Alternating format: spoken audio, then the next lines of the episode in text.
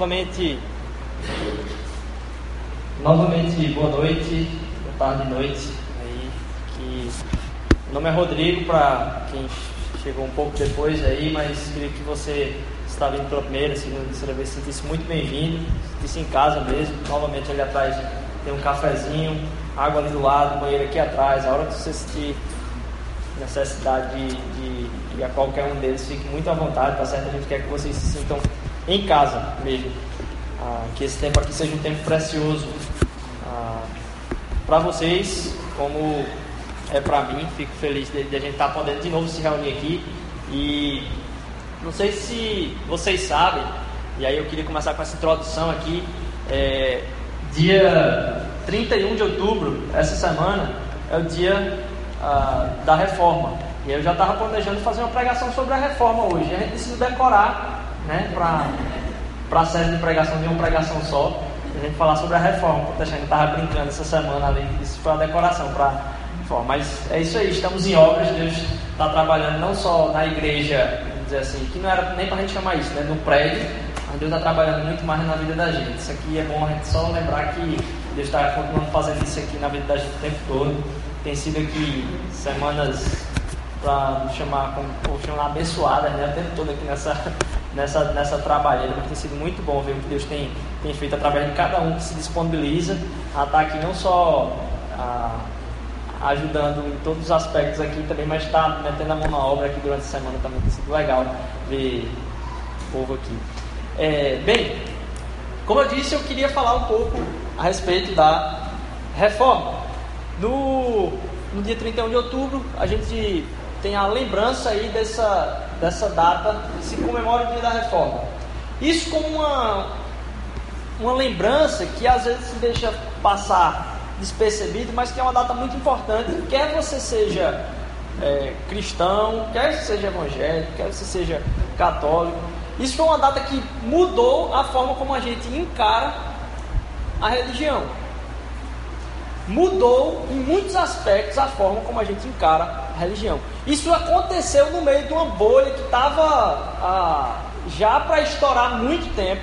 Algumas cabeças já tinham sido decapitadas e a forma como a gente se relaciona com a própria religião estava para ser, de certa forma, mudada. Independentemente de qual seja a, vamos dizer assim, a denominação ou a religião qual você siga. E no dia 31 de outubro de 1517 foi o dia que talvez, em alguns casos isso é estudado aí para o vestibular, em alguns outros eu sei que pula esse assunto. É, mas aconteceu, a, o Lutero pregou as 95 teses na, na cidade lá de Wittenberg, no castelo, lá no, no, na igreja castelo de Wittenberg. E ele pregou as 95 teses dele em protesto a algumas coisas que ele percebia que estavam acontecendo. Por que isso de alguma forma é importante para a gente? Por que, que eu estou trazendo uma parte histórica e falar hoje? E aí, assim, isso aqui não foi preguiça não, certo? Isso aqui foi a decoração de propósito mesmo. Assim, você já está reformando, bota o dedo lá na frente para já fazer parte da decoração dele. Ele estava guardado ali ontem à noite, os meninos pegaram e trouxeram de volta para cá.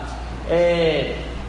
E aí, uh, o como isso afeta a gente, a, a forma como se enxergava, quem dizia como se deveria acreditar a respeito não só da fé, mas da vida pública, tava se, era concentrado na igreja, não só por causa da igreja, mas porque o próprio imperador era quem estava no centro da igreja. Ah, durante séculos havia o Sacro Império Romano, que já tinha sido, vamos dizer assim, esfacelado por um Sacro Império, porque o próprio Papa era o imperador, era o Sacro Império. E aí, durante esse tempo, ah, as leis eram simplesmente religiosas. Mas, mais do que isso, as pessoas, imagine todas as pessoas acreditando que a vida que era pública, ela era religiosa. A vida que era pública, ela era religiosa. E religiosa dita por quem estava no controle da religião naquela época. E aí, após a reforma protestante, começou a haver pelo menos dúvidas na cabeça de todas as pessoas. Porque os impérios começaram a ter racha. Não foi uma coisa que disse assim, ah, agora tem mais uma religião chegando. Não. É, inclusive, não mudou tanto a, vamos dizer assim, a forma como se enxergavam os imperadores. O que mudou foi a forma da relação da igreja com o que nós, enquanto indivíduos, devemos praticar, aquilo que acreditamos enquanto religião. Porque, ao mesmo tempo que se dividiu a respeito da religião, eram impérios que estavam rachando ali. Eram alianças que, além de religiosas, eram políticas que acabavam se esfacelando ali. Isso contribuiu, inclusive, hoje para a distribuição de como a gente entende a própria Europa. Como é a configuração das fronteiras da própria Europa se tornou um pouco mais grotesca, um pouco mais grossa, porque os relacionamentos e as alianças que antes eram formadas agora estavam muito frágeis. E por que, que isso aconteceu? Primeiro, quem era esse cara chamado Lutero? Lutero estava fazendo uma escola de direito, desistiu de fazer o curso de direito para se, tor se tornar monge agostiniano, devido a uma experiência pessoal, onde ele quase morreu por causa de um raio que estava batendo, batendo perto lá de onde ele estava, e ele decidiu entregar, dizer, não, vou agora aqui ser um monge. Porque eu consegui sobreviver a isso aqui. Ele prometeu, acho que para, sei lá, Joana Dark. Disse, ó, Santa Joana, você, agora eu vou dedicar minha vida aqui a... E aí foi para o assim, monastério. E começou a aplicar a vida dele, a tentar, vamos assim, expressar aquilo que era a sua espiritualidade de uma forma que pudesse ser mais profunda que aquilo que ele vivenciava, ah, com muito vigor, com muita força. Ele começou a tentar tanto provar que ele poderia ser mais livre, mais puro, mais verdadeiro, que até mesmo a sua busca pela religião acabou comprometendo a cabeça dele. Ele ficava se aplicando tanto à religião que ele entrou em paranoia. Ele disse: Bicho, eu não vou conseguir nunca fazer isso aqui. Eu sou muito ruim. E ele começou a se molestar, vamos dizer assim, molestar não, é uma palavra feia, né? Um, assim, se autoflagelar, desculpa. Se autoflagelar demais por causa disso. Mas isso parece uma coisa distante da gente. E eu queria trazer para você que isso aqui não é tão distante para a gente. A gente se autoflagela por aquilo que a gente não consegue fazer quando a gente está em busca da aprovação, seja do que for. Se a gente não consegue fazer algo que a gente almeja muito, e a gente tem do outro lado, talvez profissionalmente, alguém para quem a gente precisa provar alguma coisa, e a gente não consegue fazer, a gente acaba se autoflagelando. A gente acaba mentalmente trazendo para a nossa vida uma carga de dizer, poxa, eu não consigo fazer isso aqui, e eu sou o pior, a pior das pessoas. Como é que eu consigo viver? Na sua vida escolar pode ser a mesma coisa, mas na sua vida religiosa também. Às vezes o nosso relacionamento com Deus, ou como a gente entende a existência de Deus, é mais como alguém, como nessa época de Lutero, mas como alguém que é um guarda de prisão, alguém que está com a chave da cela, que se você fizer alguma coisa ali, ele está ali para botar você de volta e dizer onde é que você tem que ficar, do que alguém com quem você se relaciona diretamente. É muito mais um, alguém que você tem que provar alguma coisa, porque senão você tem que se autoflagelar, do que alguém que, a quem você tem livre acesso simplesmente por se relacionar. E a gente começa a viver a vida da gente buscando ou entendendo Deus e tendo, vamos dizer assim, até mesmo as dúvidas a respeito de Deus, sobre quem Deus é, pelas crises em como a gente tem que atender os desejos dele. As crises que as pessoas têm a respeito da existência de Deus é simplesmente porque elas acham que a religião é como você tem que provar para Deus que você merece ele não acabar com a sua vida. Como você tem que provar para Deus que você merece ele não acabar com a sua vida. E se você for enxergar essa pergunta à luz da Bíblia, você vai ver que isso está muito distante da proposta do próprio Evangelho. Talvez aquilo que distancia as pessoas de Deus é a forma como elas imaginam que isso aqui é a resposta. Porque isso aqui não é a resposta de como a gente pode agradar a Deus. Isso aqui é já dizendo, a gente não vai agradar a Ele.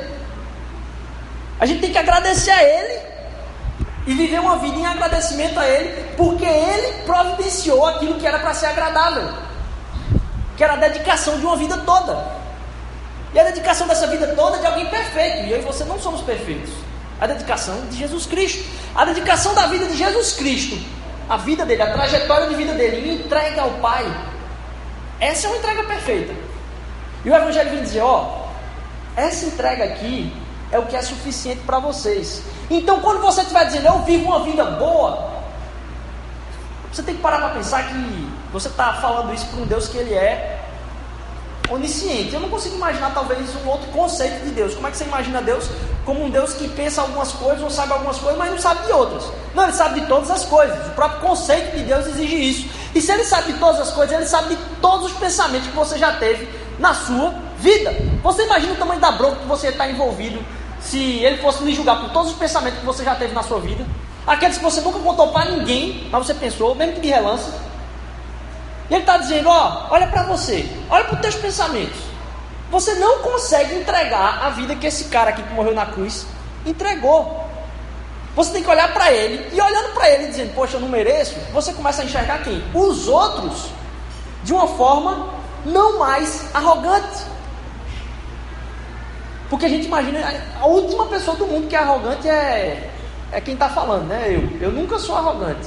Mas a gente sempre acha as opiniões dos outros com problema. A gente nunca tem problema com a nossa própria opinião. Já viu alguém com problema com a própria opinião? Tá tudo na tamarineira, né? Quem tem problema com a própria opinião? Ninguém. A opinião dos outros sempre é que é o problema. Então os outros acabam sendo aqueles que têm valores menores que nossos, vidas menores que as nossas. E quando a gente olha para Jesus Cristo, a gente diz: não, essa vida aí é maior que todas. Quando eu for chegar para diante de alguém, eu só chego em humildade. Se eu chegar de uma maneira diferente, que seja uma maneira humilde, eu não estou indo em nome de Deus. Essa frase é uma frase muito religiosa. Na verdade, eu não estou indo dando parte de quem entende quem Deus é. Porque se eu desse parte de quem Deus é, eu entendi que eu precisava chegar humildemente na presença de qualquer pessoa, por mais arrogante que ela seja. Porque, de novo, arrogante é sempre os outros. Por mais que aquela pessoa seja arrogante, que você pense, a gente tem que chegar em humildade, aquela pessoa. E trazer de volta a história do Evangelho para o centro das nossas vidas é de muita importância. Porque eu faço aqui um, um assim, uma, eu coloco uma bandeira aqui dizendo, e, e desafiando talvez. O Evangelho é a superação de toda religião. O Evangelho é a superação de toda religião. E a gente vai entrar um pouquinho mais nisso aqui. Lutero então teve essa experiência de se autoflagelar, porque disse: Eu vou dedicar minha vida toda a Deus. E quando a gente para para imaginar o Evangelho como algo que eu tenho que batalhar para entregar para Deus, eu não estou enxergando a história verdadeira. A história verdadeira é que alguém batalhou por isso e agora eu não preciso mais ficar me autoflagelando para estar de bem com Deus. Eu aqui não percebo que eu estou de bem com Ele, porque eu nunca, de novo, eu nunca vou conseguir decepcionar Deus. Porque só quem pensa em autoestima a respeito de si mesmo sou eu e você. Ele não tem essa. Ele sabe o tamanho da falha que eu e você temos. Então, quem tem as frustrações com aquilo que são as expectativas nossas sou eu e você. Porque ele não tem essa expectativa alta sobre eu e você, não. Mas ele tem a expectativa que o amor dele é capaz de transformar a nossa identidade para que a gente possa viver uma nova vida. O amor dele é tão grande que tem a expectativa de transformar nossa identidade para viver uma nova vida no amor dele. E não a respeito das nossas expectativas do quanto eu vou conseguir ser mais santo, porque essa era a história de Lutero. Lutero queria ser mais santo. E a busca por santidade e pureza de Lutero era a forma dele conseguir entregar para Deus algo que fosse, talvez assim, uma vida pura. E é impressionante ver que na história não só da reforma, mas de grandes movimentos, onde o amor de Deus transformou comunidades inteiras, vem sempre do estalo de dizer: eu não mereço. Tudo isso que estava buscando fazer aqui com força para mostrar para Deus, só gerava no meu coração orgulho e vontade de olhar para os outros, dizendo: ele não é tão bom quanto eu, ele não é tão puro quanto eu, ele não é tão santo quanto eu. Todas as vezes, se você for para John Wesley, mesma coisa. Até mesmo lá atrás, se você for para o dia que a gente não comemora tanto aqui, que é o dia de St. Patrick, o São Patrício, a busca por missão e evangelismo na vida de, dele foi a partir dessa mesma, vamos assim, dessa mesma busca de entregar o evangelho aos outros por gratidão. Um tremendo evangelista. Que talvez não seja bom eu nem entrar nesse tempo hoje aqui, porque ia ser uma outra palavra aqui. Mas essa busca de Lutero ela era, ela era sem fundamento. Até que ele entendeu que não adiantava fazer isso.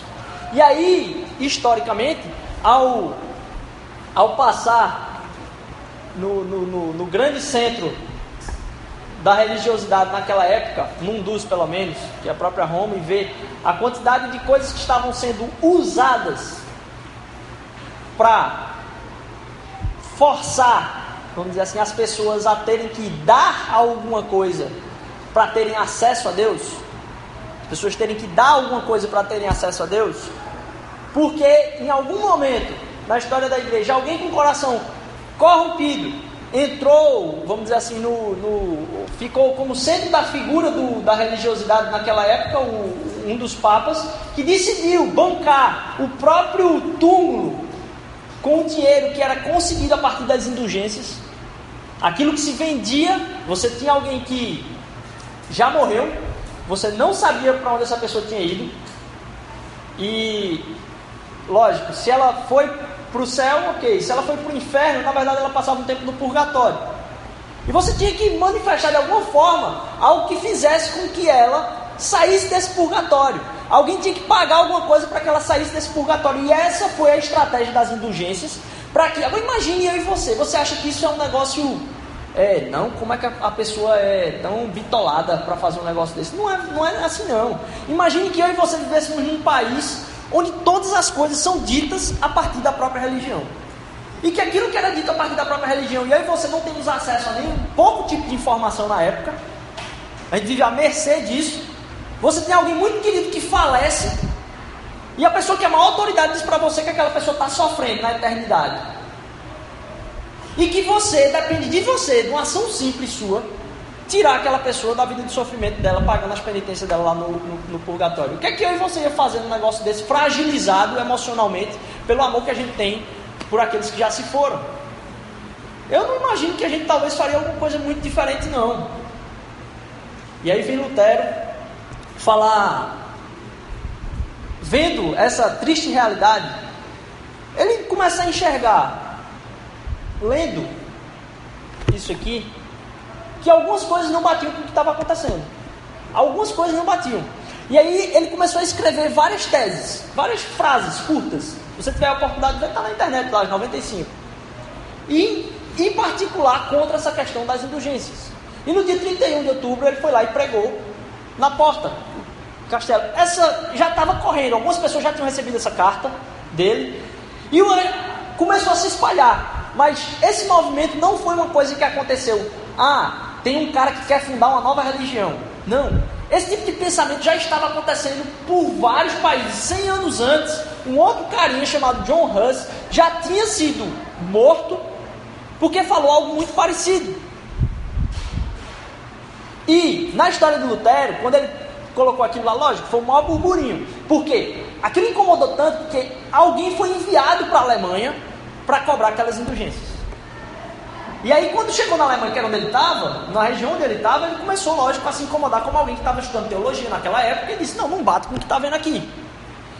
E a maioria das teses você vai ver tem tá a respeito disso, é a respeito dessa questão de como a gente vai. Inclusive, uma delas, que foi a principal que excomungou ele da igreja, disse assim: se é tão fácil em pagando a igreja ter responsabilidade de libertar alguém do, do, do purgatório, por que de própria boa vontade o próprio Papa não paga o seu túmulo sozinho, ao invés de ficar pagando a Basílica de São Pedro, que é aquela que está lá hoje? É, com o dinheiro dos fiéis, por que, que você não liberta logo todo mundo de uma vez desse purgatório? Suas orações têm esse poder. E por causa disso ele foi excomungado em, em, em 1520. Em 1521 ele foi chamado para uma dieta. E aí várias vezes falou, é pau, escola é pau. Ele bota esses nomes que tem na história aí, como se a gente entendesse, né? Teve a dieta de Worms. O que é que uma pessoa na sua plena adolescência ou infância vai entender quando você diz a dieta de Worms? Quem é que fala dieta aqui, a não ser alimentar na vida da gente? Mas a dieta de Worms era simplesmente uma reunião, uma assembleia, a junção daqueles que eram autoridades por julgar questões importantes em Worms, uma cidade da própria Alemanha.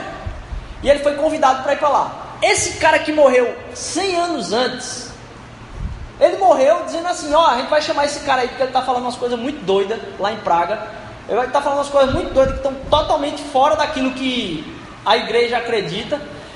E a gente quer ter uma conversa com ele aqui, para ver se ele se arrepende dessas coisas.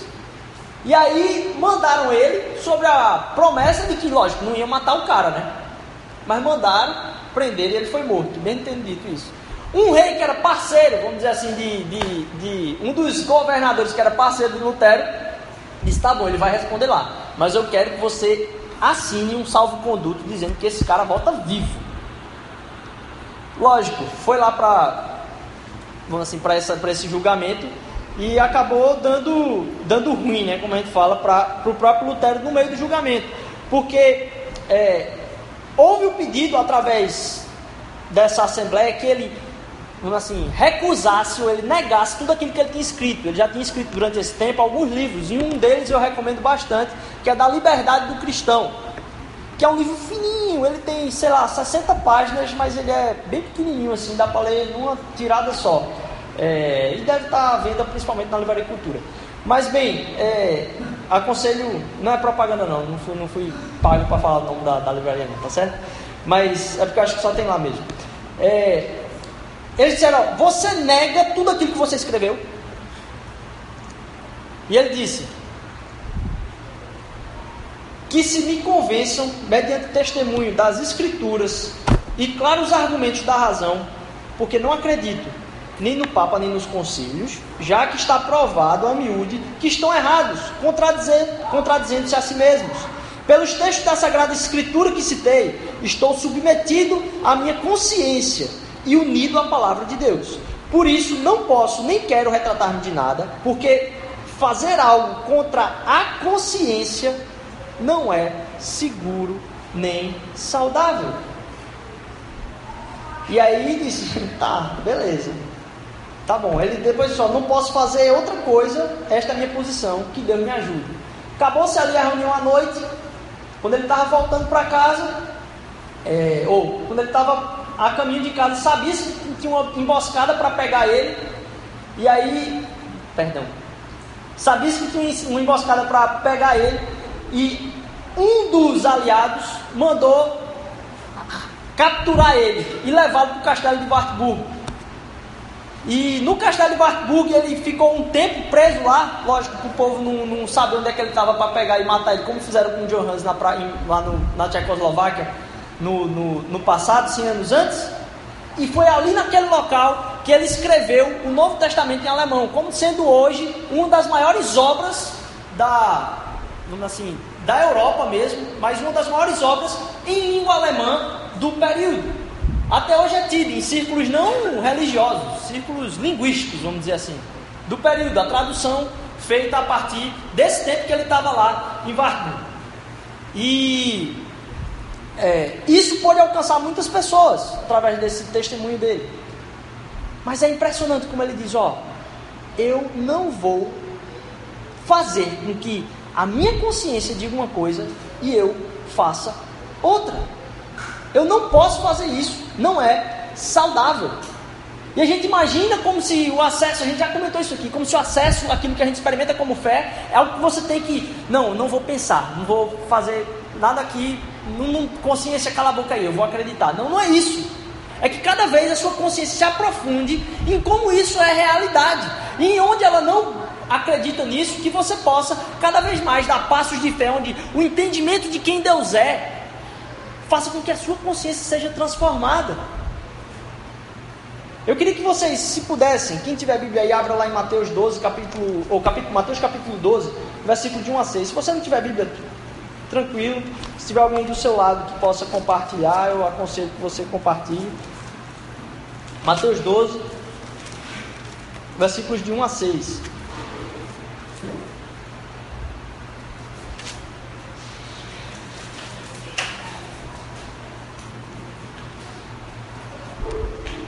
Mateus capítulo 12, versículos de 1 a 6. Naquela ocasião, Jesus passou pelas lavouras de cereal no sábado. Seus discípulos estavam com fome e começaram a colher espigas para comê-las. Os fariseus, vendo aquilo, lhe disseram: Olha, os teus discípulos estão fazendo o que não é permitido no sábado. Ele respondeu: Vocês não leram o que fez Davi quando ele e seus companheiros estavam com fome? Ele entrou na casa de Deus e, juntamente com seus companheiros, comeu os pães da presença, o que não lhes era permitido fazer, mas apenas os sacerdotes. Ou vocês não leram na lei que, no sábado, os sacerdotes no templo, no templo profanam esse dia e, contudo, ficam sem culpa? Eu lhes digo que aqui está o que é maior do que o templo. E aí tem gente que ainda diz que Jesus era simplesmente um mestre. Ou ele era um mestre muito doido, lunático, ou não sei. Porque se alguém chegasse para mim dizendo, ó, aqui está alguém que é maior do que o templo, assim, não é um cara que é para ser muito bem respeitado se aquilo não for verdade, né?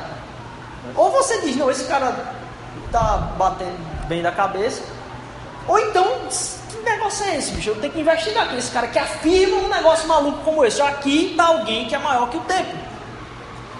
E eu estou tratando esse texto aqui por trazer uma verdade que se eu fosse comentar isso num seminário, em algum lugar de teologia, talvez não tivesse nem tanta é, ouvido, tanta reputação, mas me chamou a atenção um texto, uma parte do texto aqui, que não é a centralidade desse significado, mas que lembra a gente daquilo que foi parte da luta da própria reforma. Porque a reforma, ela veio simplesmente, ela não foi um movimento organizado, isso foi um nome que se deu depois, não teve a ver com, com, com isso a princípio. Era simplesmente gente que estava indignada com algumas coisas que estavam acontecendo e começou a pipocar aquilo em diversos lugares. Pouco tempo depois, lá na Suíça, alguns vão falar do próprio Zwinglio, o, o negócio começou a, a, estourar lá porque disseram que não podia comer salsicha no, no, no, Não sei se foi na Páscoa ou perto da Páscoa. E aí teve um jovem da cidade que comeram salsicha é, na Páscoa lá, e aí o negócio foi para uma Assembleia Geral da cidade, bem negócio de cidadezinha, né? É, como é que é? Eu imagino, sei lá, meio aquele negócio, Paloma assiste lá em casa Gilmore Girls, né? Aí fica aqueles povos se reunindo lá para decidir as coisas. Eu não lembrei, estava estudando para esse negócio, eu lembrei do seriado. É, e aí, é, o povo se juntando naquela cidadezinha para decidir. E aí, esses meninos estão certos ou estão errados de comer essas salsichas? E aí, se colocou a, a própria palavra de Deus como autoridade, e aí foram estudar, poxa, o que é isso aqui? E algumas coisas pequenas que começaram a acontecer e ganhar relevância em vários locais do mundo. Não foi um movimento organizado. Mas o acesso direto a isso aqui começou a incomodar as pessoas. E a batalha de Lutero e dos reformadores nessa época era justamente para uma que se tivesse acesso a isso aqui. Essa tradução não foi, ah, vou, tô sem fazer nada aqui na prisão, Vamos traduzir alguma coisa aqui, né, para ver se eu gasto meu tempo. Não, é porque ninguém tinha acesso a isso aqui, era ou grego ou latim, ou em hebraico. Então, assim, esse trabalho de dar isso na mão das pessoas e a facilidade, lógico, da imprensa ter surgido naquela época, fez com que isso se distribuísse loucamente e agora todo mundo podia ter acesso a isso aqui. E essa foi a crise. Por quê? Isso aqui tinha que estar na mão de alguém que soubesse interpretar. E aí a gente vem com uma dúvida. Será que tem alguém específico que pode interpretar isso aqui? Ou todo mundo pode interpretar isso aqui?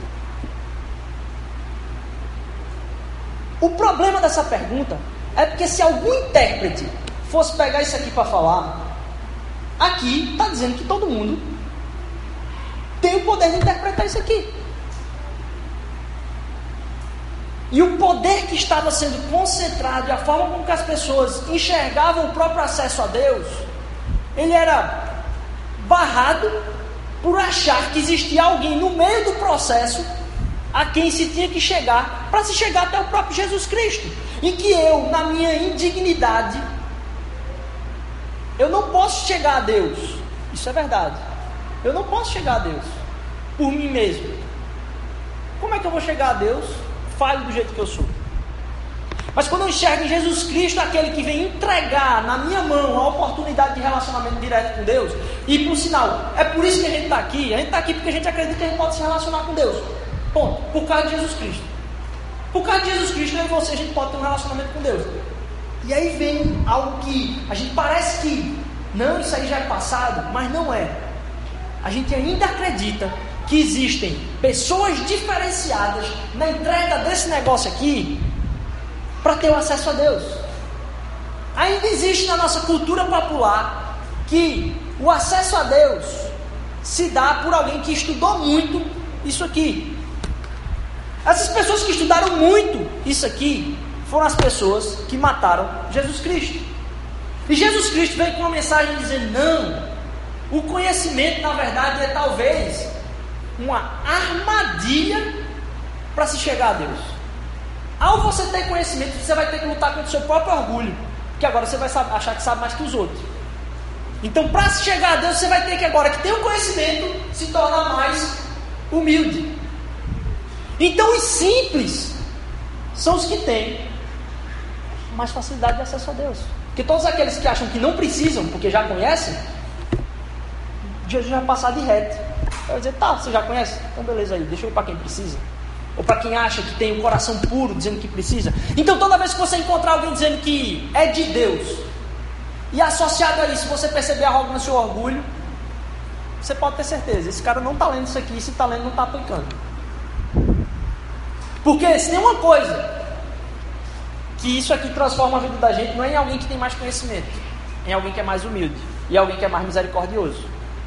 Se a gente está cada vez mais se tornando mais orgulhoso, com mais raiva das pessoas, com mais dificuldade de lidar com relacionamentos normais, a gente precisa ser transformado por isso aqui. Porque se a gente está começando a ler muito isso aqui, está começando a achar muitos outros errados, eu acho que a gente não entendeu direito. Cada vez mais a gente percebe como isso aqui é profundo para transformar a minha vida e quanto eu preciso pedir perdão das minhas coisas. E a pessoa que está errada, ela se vira com Deus para resolver aquilo ali. Meu trabalho agora é amar a vida dela. É isso que isso aqui me convida a fazer. E mais, esse acesso é importante porque eu ainda sou lembrado na minha mentalidade de que alguém deve ter conhecimento importante para fazer isso. Então a oração daquele que está aqui na frente, a oração do pastor é importante. Porque a oração do pastor, olhe, a visita do pastor, olhe. A reforma protestante veio dizer assim: ó, paz, acorda. Todo mundo tem acesso e a ministração do Espírito Santo na vida de cada pessoa, em conformidade com isso aqui, é que vai ser a ministração do amor de Deus na vida de todos nós. O acesso é direto, através de Jesus Cristo. Ah, mas você diz, o acesso é direto ou é através de Jesus Cristo a Deus? Não, estou dizendo que Jesus é Deus, então você tem acesso direto através dele.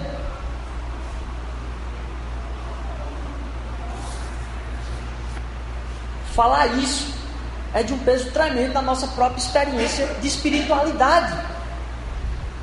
Porque agora você não tem um ambiente onde você pode chamar de igreja. Você tem um povo que se relaciona com Deus, que é igreja. Isso aqui não é igreja. Isso aqui é um prédio onde a igreja se reúne. E esse lugar aqui não tem um, uma aura. Não. Quando as pessoas se reúnem com o mesmo objetivo de estar celebrando aquele Deus, o ambiente é transformado pela presença dele. E esse acesso, então começa a enxergar que a responsabilidade de ter um relacionamento com Deus se torna muito maior. Porque corre o risco de eu e você dizer, ah, esse negócio dessas igrejas aí, isso aí não, o evangelho é diferente, cara. O evangelho não quer instituição, não. O evangelho é desinstitucionalização. Precisa desse negócio de igreja, não. Em parte isso é verdade. Mas a desinstitucionalização proposta pelo evangelho era, ela, ela era atrelada a uma paixão maior ainda por, pelo próprio Deus. Porque senão você começa a, a, julgar a espiritualidade das pessoas por ir ou não à igreja. Aí você diz, não, não precisa ir à igreja para ter espiritualidade. É verdade. Mas a espiritualidade sua tem que ser tão profunda que você tem que se juntar com mais gente que está pensando essa mesma coisa que você, para ter a manifestação dessa espiritualidade na vida prática aqui no mundo. Então, ao mesmo tempo que você desinstitucionaliza o processo, você se junta e apaixonadamente pela causa. Porque se você desinstitucionalizar, sem a sua vida ser transformada na sua humildade, você simplesmente está falando de filosofia e não de uma fé que transforma. Então, primeira coisa, o acesso. As pessoas têm acesso direto. Eu e você temos acesso direto. A oração de ninguém é mais poderosa que a de ninguém outro. Porque o Espírito Santo está em todas as pessoas, ministrando essa palavra. E se tem alguém que está interpretando esse negócio aqui muito louco, Aí você diz, Ih, será que todo mundo tem que estar com esse negócio na mão? Porque tem cada interpretação maluca aí. Justamente porque está aberto, é que você pode checar a vida da pessoa com isso aqui. Isso não é um caminho de volta a dizer, não, só algumas pessoas têm que fazer as coisas. Não. Isso é dizer, não, todo mundo tem acesso, então vamos bater com o que está aqui. E todos nós podemos crescer independentemente da centralização daquele que vai ser. Inclusive, o que eu estou falando aqui, se não tiver batendo aqui, jogue fora. Ou melhor, venha me confrontar.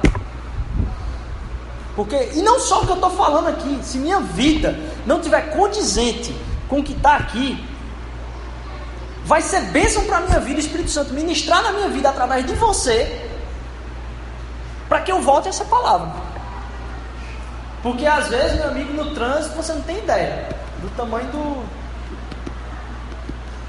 Eu digo, rapaz, imagine se eu encontro com alguém conhecido aqui. Ou imagine que essa pessoa da frente aqui é alguém conhecido. Vai dar ruim para mim. Então, assim, a administração da gente, pelo livre acesso, é que permite com que alguém que chegue para confrontar o outro, na hora você não vai fazer, e você que é mais errado? Não, você está preocupado em ser mais humilde, em dizer mesmo, caraca, poxa, eu preciso mudar a minha vida. Esse acesso liberta a gente para viver uma comunidade global com pessoas que podem ministrar na nossa vida e a gente orar pela vida dela. E as coisas que, que a gente chama de espirituais acontecerem na vida dela, não porque ela foi levada para um lugar para ser curada, mas não porque Deus ministrou através de um momento simples, quando eu estava sentado do lado da pessoa no ônibus ou dentro de um Uber, conversando com o motorista. Esse novo acesso, o acesso total. Então, primeiro, acesso total. E por último, é, a forma como a gente enxerga qual é a nossa missão. Porque porque todos têm acesso, a missão é de todos. A nossa tentativa de chegar à religião, e aí a palavra religião, muitos dos estudiosos atribuem ainda ao latim do religare, da questão de religar, de fazer algo para religar a Deus. A religião é aquilo que te religa com Deus. A nossa busca por isso acaba sendo influência dos nossos próprios medos. Em falar em Uber, eu estava conversando com uma pessoa hoje que entrou no Uber lá e aí o Uber começou a dizer que não acreditava em nada e que aquilo que é, as pessoas diziam de fé não fazia sentido, as pessoas são alienadas. Beleza, é uma forma de acreditar. sua vida aí, pode acreditar. E aí a pessoa que estava no Uber, pegando o, Uber disse assim, ó, oh, eu tenho minha fé, eu acredito que Deus se manifesta dessa maneira e tal. Pá. Eu respeito que você acredite desse jeito, acho legal, mas eu, eu, eu considero diferente. Aí disse, mas vocês são muito alienados, como é que vocês conseguem pensar desse jeito? Vocês são pessoas que são muito bitoladas, vocês ficam lá ouvindo o que aqueles caras falam lá na frente, engolam aquilo tudo ali como se fosse verdade, e não param para pensar. Se você tivesse um tempinho a mais aqui, eu ia mostrar para você um bocado de coisa que eu li, se você ler, você tinha mudado, tal, porque isso aí é coisa de gente burra, não sei o que tal. E o, o negócio, imagina você dentro do Uber, né? O cara começou a se inflamar muito. E aí a pessoa precisou dizer, ó, eu entendo, eu não quero te, assim, te, te ofender, mas eu estou sentindo que você está se exaltando, você está sentindo, você está saindo de si. E se isso está fazendo você sair de si, é porque ainda mexe com você. Porque se fosse algo que era tranquilo para você, você não estava alterado desse jeito. Você não estava você não estava saltando de raiva, começando a rir sarcasticamente quando a pessoa falou lá, a pessoa riu sarcasticamente dentro do carro. E ainda a pessoa ainda não avaliou o cara. Isso aqui é massa, né? Não, eu fiquei, eu, a primeira pergunta que eu disse, qual é a avaliação? Qual é a avaliação depois, né? Ela disse, não, não avaliei não, deixei, achei que o, a palavra de Deus ia transformar mais se eu não tocasse nisso. E deixou lá sem avaliar o processo. Mas a, a ponto dela dizer, se a gente continuar isso, eu vou ter que pedir para descer, porque eu estou ficando com medo. Mas eu respeito o que você está falando, só estou me sentindo um pouco ofendido aqui. E aí você começa a enxergar que a nossa fé às vezes reflete um pouco do que são aquilo que é aquilo que a gente teme mais, que é talvez nesse caso ter razão. E voltando para Lutero, a gente tem que ver que Deus não está aqui para mostrar que a gente tem razão. Ele não está aqui para esperar da gente algo que é, vamos dizer assim, uma, uma conduta. Deus não quer transformar nossa conduta, e talvez esse seja um dos maiores erros que a gente tem propagado. Ele quer transformar nossa identidade, quer dar uma nova identidade para a gente. E a partir da nossa nova identidade é que a conduta vai surgir. Mas enquanto ele não estiver rebuscando na identidade, enquanto você estiver pensando em religião, com o que é certo e o que é errado, o que eu concordo com aquele cara, o que eu não concordo, você vai estar travado na busca espiritual. Que cada vez mais Deus não está querendo ir tão raso assim, não. Ele está querendo ir quão pecador eu e vocês somos.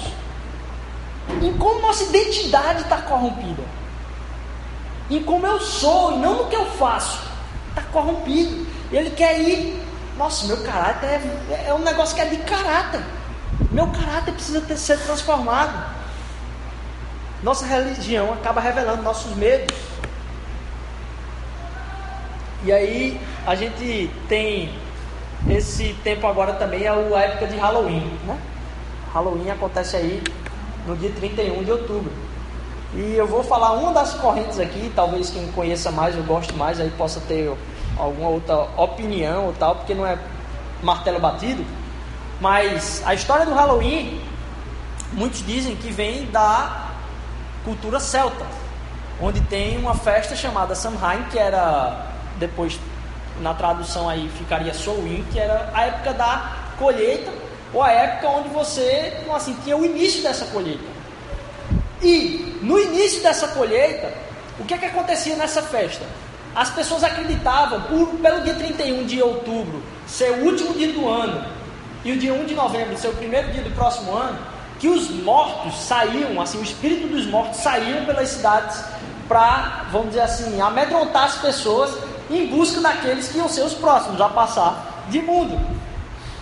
E para não ser caçado desse processo, as pessoas deixavam comidas à porta da casa. Se elas precisassem sair de casa nesse dia, elas tinham que colocar algum tipo de máscara para não serem reconhecidas pelos fantasmas, pelos, assim, pelas assombrações.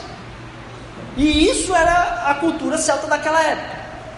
No século VIII, um dos papas mudou o feriado de lá de Todos os Santos, de maio abril para novembro, dia 1 de novembro. E nas festas da igreja é costume se ter vigílias no dia anterior. Então, no dia de Todos os Santos, que em inglês é All Hallows Eve, no dia anterior tinha uma vigília. Ou desculpa, no dia de Todos os Santos é All Hallows Day. No dia anterior era a vigília de Todos os Santos, era a noite onde as pessoas passavam para entrar naquela festa já no espírito de oração. E aí se associou esse nome a esse dia de Todos os Santos, que por sinal cai no dia da reforma. E alguns começaram a tratar esse dia como dia da caça às bruxas e às vezes remetendo as bruxas como sendo esse pessoal.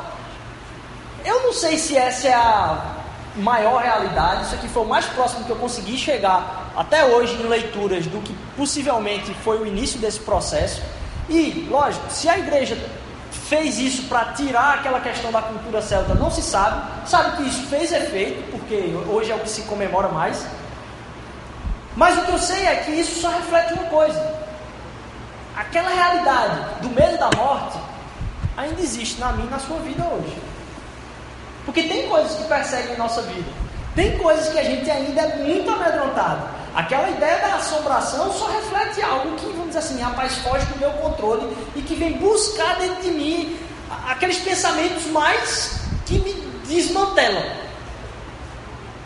E como é bonito enxergar que o Evangelho é uma resposta. Não é para o Halloween, não. É para aquilo que eu tenho de maior angústia de derrota. Aquilo que eu tenho que mais pode me caçar, que é a minha própria morte que aquele que estava para viver a vida teve uma morte imerecida para que eu e você pudéssemos ter uma vida não só plena aqui, mas eterna. Então aquilo que podia tirar tudo que eu tenho hoje, quando eu começo a entender que tudo que aquilo que eu busco na minha vida hoje, poxa, pode ter relevância, mas não é o que vai me desmantelar, porque aquilo que eu mais desejo eu já tenho, que é o meu relacionamento com Deus, através de Jesus Cristo é que eu posso ter a alegria de, se eu perder, ainda estando triste, ter consolo e suporte. E agora eu não preciso mais usar, até mesmo para sair de casa em dias que são sombrios na minha vida, máscara nenhuma. Não tem máscara que eu preciso usar na minha vida esconder quem eu sou. Porque eu estou sendo transformado, eu já sei que eu sou ruim, eu estou sendo transformado por aquele que está trabalhando no meu coração. Eu não vou fingir para ninguém aqui não, isso não. Na verdade, eu sei que eu estou fingindo e por isso eu vou tentar ser mais humilde. que eu e você, a gente sabe das máscaras que eu e você colocamos na frente das pessoas. E agora a gente pode começar um processo de restauração, de viver uma vida mais leve. Porque não tem assombração que possa me caçar. Meu relacionamento com ele está garantido. Não pelo que eu vou fazer, mas pelo que ele fez. E aí eu e você temos esse livre acesso. A gente pode se relacionar de igual para igual. Não querendo buscar ser mais que o outro. A gente é inserido numa vida de comparação. E aí Deus colocou o maior de todos para dizer que aquele cara que quer a gente, que é maior do que todo mundo. Então aí você não precisa ficar brigando por comparação, nem no trabalho, nem na escola, nem é, na família, nem com o irmão, quem é que vai dar mais felicidade para o pai ou para a mãe. Porque aquele que a gente precisava ter, dar maior felicidade, a gente já deu. Porque ele disse, ó, a morte daquele ali foi atribuída a vocês. Aquilo que era a vida dele, de valor para mim, é a vida que vocês têm hoje, que é o valor para mim. E quando você pensa que me decepciona, eu quero que você olhe lá para trás. Eu já sabia que você ia fazer isso, eu não estou decepcionado. Eu só quero que você volte e entenda que você tem acesso a mim. E se você buscar, você vai se arrepender. Através do arrependimento constante que isso vai acontecer. Foi essa vitória de Lutero dizer: Poxa, eu vou sair dessa vida de alto flagelo da minha vida, de ficar botando um bocado de peso nas minhas costas, para saber que eu não vou ficar desleixado agora, mas eu sei que, apesar do resultado da minha batalha, eu já tenho a minha vitória. Eu vou batalhar, mas com a vitória já na mão, porque o meu relacionamento com Ele é perfeito. Porque você sabe, se aquilo que você mais tem de preciosidade na sua vida sair da sua vida hoje, o que é que acontece com você? Se ele não for aquilo que é o de maior importância na sua vida, a gente se desmorona. A gente se desmorona. Não tem como a gente ficar em pé. A gente começa a perceber as vidas das pessoas que foram transformadas, com talvez alguma coisa que aconteceu na família e a gente vai morar na rua tal. Você imagina se isso, o que, é que aquela pessoa passou para ter acontecido aquilo? Talvez se acontecesse na minha na sua vida, a gente teria trilhado o mesmo caminho. As escolhas que as pessoas fazem agora não são mais mérito meu julgar. Meu mérito está agora a dizer, Deus, eu sei que o Senhor vai julgar algum dia, eu vou trabalhar aqui na misericórdia na vida dessa pessoa, por quê? Eu sei que a sua misericórdia é o que me dá acesso à tua presença. Então quando a gente fala de um dia de reforma, da gente está em reforma, a gente começa a parar para pensar na reforma que Deus está fazendo na vida da gente. Em que eu e você estão pior do que esse teto aqui, cheio de fio aí. E que Deus está pintando isso aí, consertando o tempo todo. E mais que isso. Aí você diz, não, você está pior que isso, mas tem gente que está pior que você. Eu sei de gente lá no meu trabalho que está muito pior que eu. Aí você para para dizer, é, quando eu paro para pensar Deus na minha reforma, eu começo a enxergar a esperança da reforma de Deus na vida de outras pessoas também. Não com julgamento, mas com misericórdia agora. Aí você bota um peso não, aquela pessoa é impossível para Deus trabalhar na vida dela. Se isso é problema seu, quem é que vai trabalhar? Deus ou você? Então a gente começa a confiar a Deus em oração e dizer, Senhor, eu não sei como nem falar para essa pessoa. Eu não vou ficar inventando conversa para ela. Mas me usa de alguma forma aqui para demonstrar o teu amor a ela. Vai que o Senhor quer falar através disso. Que a gente possa imaginar aí num dia que vai ser celebrado, aí dia 31 de outubro. E muita gente pega esse dia e você vê os caras tudo engravatados lá para dizer o quanto o conhecimento da reforma foi importante. Foi importante. Se for para transformar a gente numa pessoa mais simples, numa pessoa mais humilde, numa pessoa que, apesar de ter tudo, porque eu e você temos tudo, eu e você temos tudo que a gente precisa, senão a gente não tinha chegado aqui. A gente continua reclamando da vida, a gente continua achando buraco na nossa existência. E só quando a gente encontrar aquele que vai preencher o buraco da nossa existência é que a gente vai perceber que a nossa vida já é plena. Que a gente está buscando algo que falta para a gente quando a gente tem que perceber aquilo que a gente já tem mais profundamente que a presença de Deus é isso que é a mensagem do Evangelho. E a gente começa a se perceber em reforma. A gente começa a se perceber que a reforma não foi importante porque trouxe a coisa que era correta só. Não, mas porque a gente consegue se inspirar naqueles que conseguiram ver que não, não está pronto ainda. Está errado, tem um bocado de coisa errada aqui. A gente tem que se humilhar na presença de Deus para saber que a gente possa ter uma vida mais e uma semana mais humilde na presença de Deus, buscando mais entender o que é que Ele está trabalhando na minha vida, o que é que Ele está reformando na minha vida, E não que eu estou trazendo essa mensagem aqui pela importância da teologia daquela época, que teve, que moldou muito daquilo da forma que a gente vive hoje, mas que não é o centro. O centro é como eu e você estamos sendo moldados no caráter de Cristo, porque tem uma coisa pior do que alguém dizer: Ah, Jesus Cristo é que perdoa, eu não. Rapaz, isso que a gente absorveu é do capeta, cara. Isso aí é conversa. Porque se tem uma coisa que isso aqui está dizendo é eu e você estamos sendo moldados ao caráter de Jesus Cristo. Então o mundo precisa da vida de Jesus Cristo através da minha e da sua vida. Eu me lembro da, da história, para finalizar aqui, eu me lembro da história do. Eu já devo ter contado isso. De quando Jesus chegou, foi assunto aos céus, chegou lá para os anjos, e aí os anjos começaram a perguntar: Ei Jesus, o que é que o senhor quer? Quer que a gente desça lá agora e toque o terror? Faça o que aqui com esse pessoal? Como é que eles vão entender agora a tua mensagem? Já que o senhor voltou para cá? Ele disse: Não, é através da vida deles que o mundo vai entender que eu sou Deus e que o mundo precisa de amor e tal. E aí os anjos começaram a dizer: Você tá doido, meu irmão? Esses caras acabaram de lhe matar aí, não tem nem dois meses, você tá achando que esse pessoal é que vai transferir. Isso não. Esse é o plano de Deus. O projeto de Deus de mostrar amor ao mundo é através da minha da sua vida. Só tem plano A, não tem plano B. E se eu e você não começarmos a entender e buscar o conhecimento dele para ser transformado a ter uma vida mais misericordiosa e humilde, e a mostrar a vida de Jesus Cristo para as outras pessoas, realmente não vai ter. Que eu e você possamos estar absorvendo essa reforma que Deus está fazendo no nosso coração e muito mais, querendo transformar o mundo através da vida dele, não pelo quão eu sou melhor que o outro, mas por quanto ele foi melhor do que todos nós, mesmo assim nos ama. Amém? Senhor, eu te agradeço porque é maravilhoso estar aqui na tua presença e porque a tua palavra, Senhor Deus, nos inspira a saber que cada um aqui tem acesso ao Pai, Senhor.